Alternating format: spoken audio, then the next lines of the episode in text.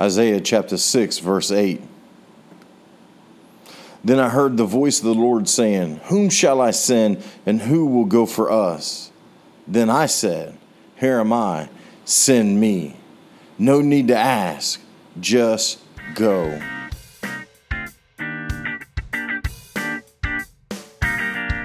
This is Sean and the Word.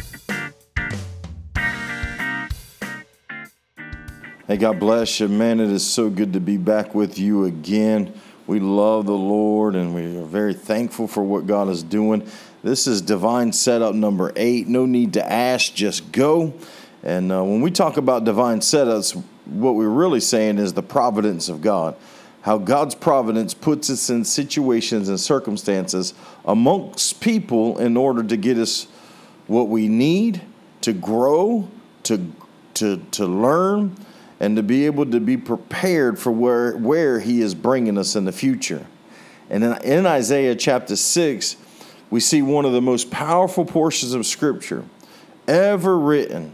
It literally shows the throne room of God. And in Judaism, if you're under a certain age, they don't allow you to read these types of portions of Scripture that reveals the glory of God, the holiness of God, the splendor of God, and the throne room of God. They, they just they don't think that they're prepared to read such portions of Scripture because uh, it's lofty.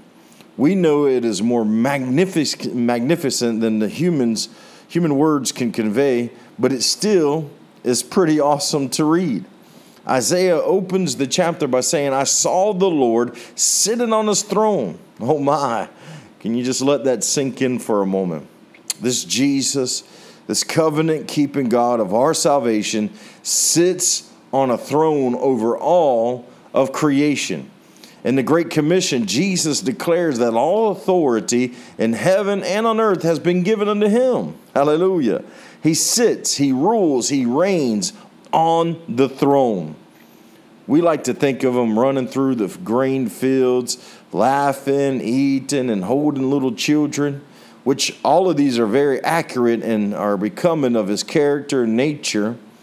But the truth is something that we must never forget that he is sitting on the throne. Isaiah sees this and was completely undone. Then it gets to the portion where Isaiah hears the Lord speaking and asking the question, Who will I send? Who can I trust with my message? Isaiah realizing the most glorious part of the scene was not necessarily seeing the king, not only seeing the king on his throne, not just hearing the king speak, but the most glorious part about this episode, about this scene that we're, we're reading, is that the king literally invites him to be about his royal work. Think about that for a moment. The Lord, the King of all creation, enlisted mere men to partner with him in his kingdom work. In the fall semester of 2005, I was excited about being back in school and uh, being around my friends and really focused about what God has called me to do. I was still pastor at the church in Tuig, and this time, instead of living at the, the trailer that was 25 miles outside the Great Commission, thankful for it, but boy, it was out there in the middle of nowhere. I decided to stay on campus. I was doing ministry at a nursing home during the week. I was visiting a, uh, some elderly people and sharing the gospel with them on a, on a weekly basis. I was also doing some, some pretty much every other day work with some kids around the school, around the, the Bible college, and I was also doing mentoring uh, with some local elementary schools, and I've also ended up in the middle school as well. I've always been involved in doing local ministry. And even when I was in Bible college, I was pastoring a Tuig, I was still involved in local ministry uh, with the, the, around and near the Bible college. And I always thought, because there was such a need for local ministry, that I always thought there was no need for international ministry.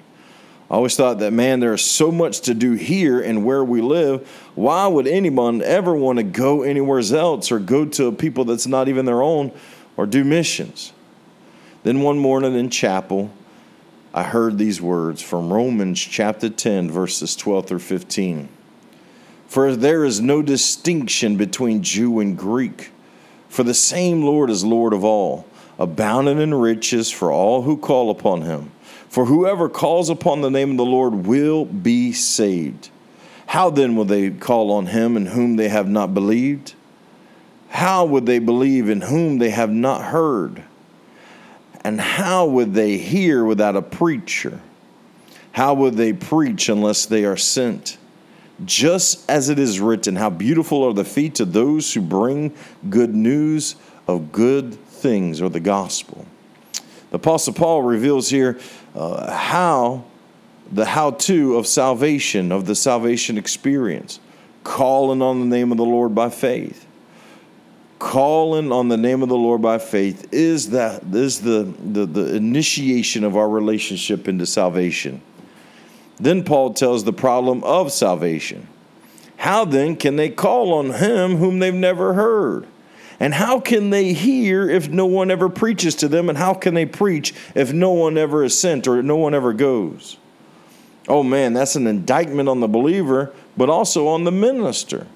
If the minister is never sent or sending, then Jesus can never be preached. And if Jesus is never preached, then the people will never hear. And if they never hear, they'll never be able to call upon him for salvation.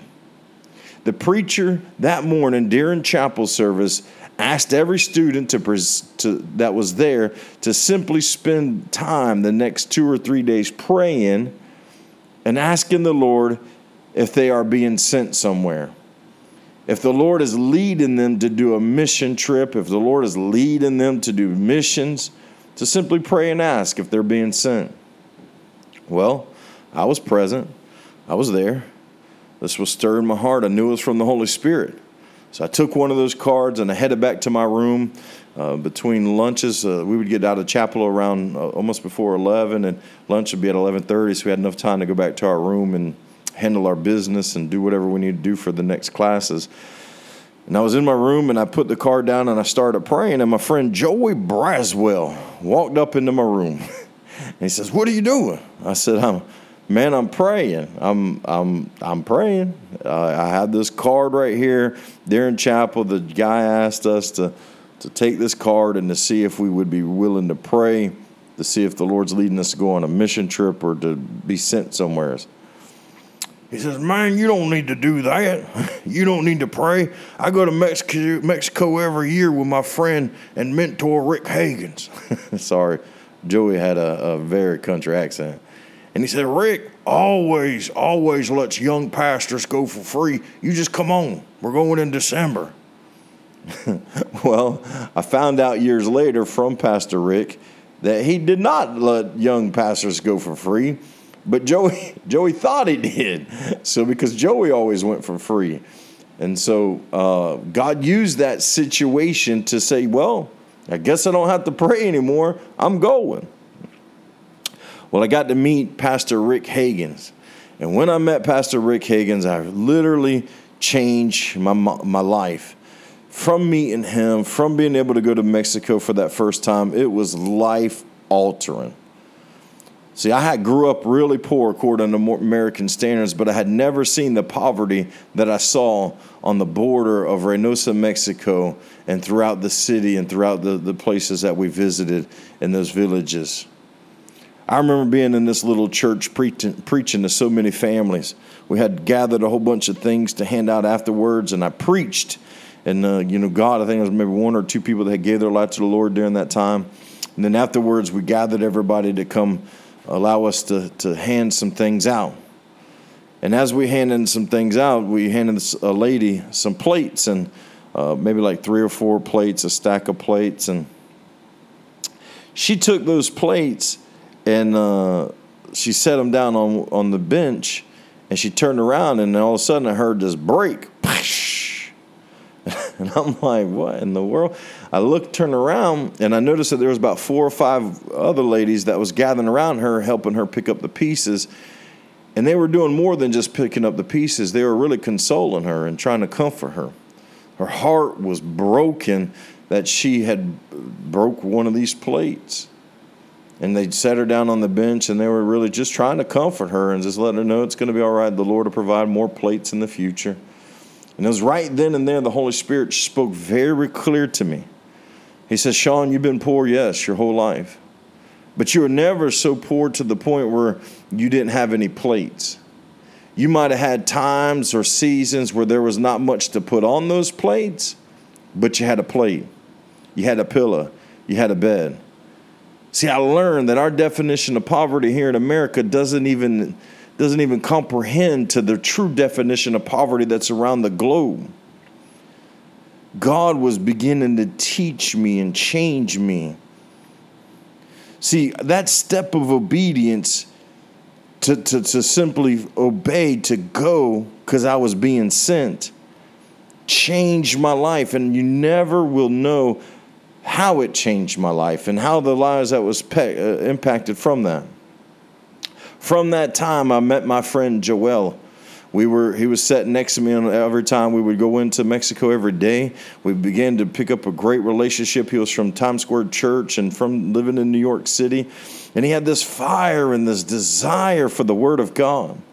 Joel longed to know the Lord and to know the Word of God, and we sat there every day going back and forth and studying the Word from my time of meeting Joel, even to this day, some 15 years later, God has used him to stir me up to desire more of the Word of God, to be a man of the New Testament. And you can't be a man of the New Testament if you don't know what it says. God used Joel to take me to Israel. God used Joel to, to, to allow me to go to China and preach. God used Joel to bring me to, to Vietnam for the first time in 2008 where I would meet my wife and eventually find my calling to, to, to be a missionary and to be a church planter and to be a, a man of God in the nation of Vietnam. God used Joel.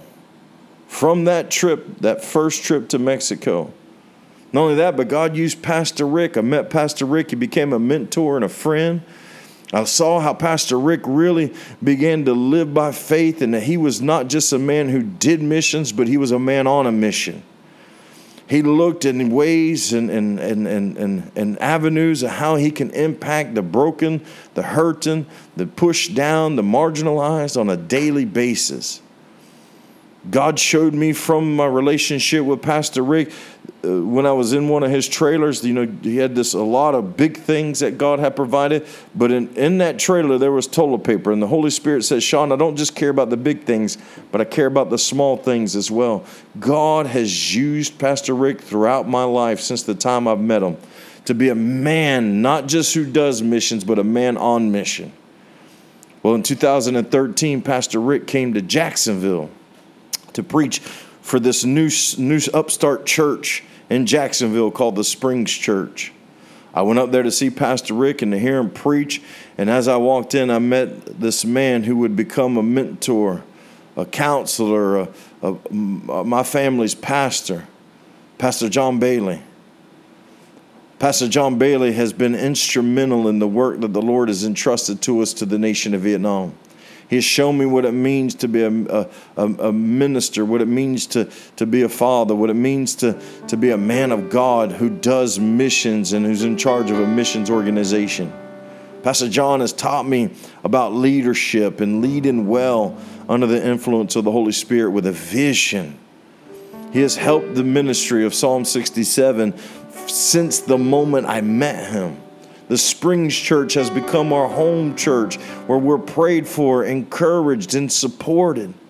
They have provided for countless number of projects, the, the establishment and the construction of two churches, and there's more on the way. Training centers and pastors being trained, all because of the relationship with Pastor John and the Springs Church. That would have never happened if I hadn't met Pastor Rick that time I went to Mexico. And that would have never took place if I never would have said, All right, Lord, here I am. Send me. Well, in 2000 and, 2006, after we had got, Joel and I had got back from Israel, I was pastoring in Tuig. I'm there for the summer and you're visiting people and serving and preaching and excited. I just got back from Israel. It was a blow, mind boggling experience. We had a dream one night And that dream showed me standing before a countless number of people, and uh, and I was preaching, and there was a little girl in a yellow dress right in front as well. And, I, and the Holy Spirit said, Go. And I, I, I told the church, I said, You know, I really believe the Lord's telling me to go to, to Mexico one more time. So I told Pastor Rick, he invited me. I flew down there, kind of like a last minute thing. And uh, we go to this little village called Lazarus. And they called it Lazarus because there was a graveyard near there. And uh, it was just a very poor village. And it was just it was tough but what, what, who was with our group was a team from the Times Square Church in New York City, Pastor David Wilkerson and Pastor Carter Conlon's church in, in New York, and they were there and they got they had a gentleman that spoke uh, Spanish and English, and he was going to translate for me. And the rest of the team stepped behind us and was praying.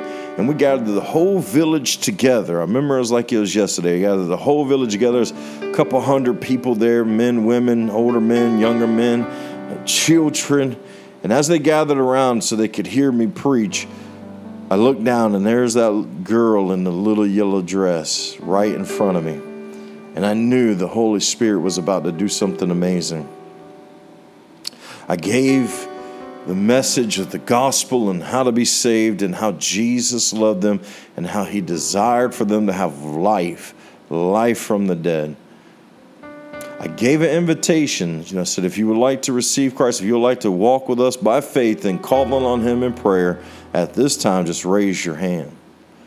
The, the translator translated, and everyone standing there raised their hand. And I looked at the translator. I said, Well, maybe they didn't understand what I was saying. Let me say it again. I said, You know, if you want to give your life to Jesus Christ, if you want to commit your life to, to Jesus, and you want to receive Him as your Lord and Savior, through prayer of faith, through calling on Him with a prayer of faith. If you want to do that now, just take a step forward towards Him and I'll pray with you. Everyone, again, responded and took a step and pressed up towards me. I looked at the face of my translator and it was completely white. And he said, They all want Jesus. They would have never been able to call on him and be saved if they never heard. And they would have never been able to hear if it wasn't preached. And it would have never been preached if I wasn't sent. From one act of obedience, my life has been completely altered and changed for His glory. You see, we're sent. The only question is are we willing and bold enough to go? You don't need to ask, just go. Say, Here I am, send me. Partnering with the King and his kingdom work is the greatest call this life could ever have. Father, we love you and we thank you. I pray for the individuals that are listening to this today that has been struggling. God, with what you have for them. Lord, help them just to go. Go to their neighbors, go to their family, go to their friends. As they go to the stores, Lord, to, to be willing to open their mouths, their hands, and their hearts to share you, to reflect you, and to speak, Lord, the life that you've given through your Son, Jesus. Lord, we don't need to ask anymore. We just need to go. And today, Lord, we say with pure hearts, Here I am. Send me. In Jesus' name, amen and amen. Well, God bless you. It is so good being with you. May the Lord bless you real good. See you next time on Sean and the Word.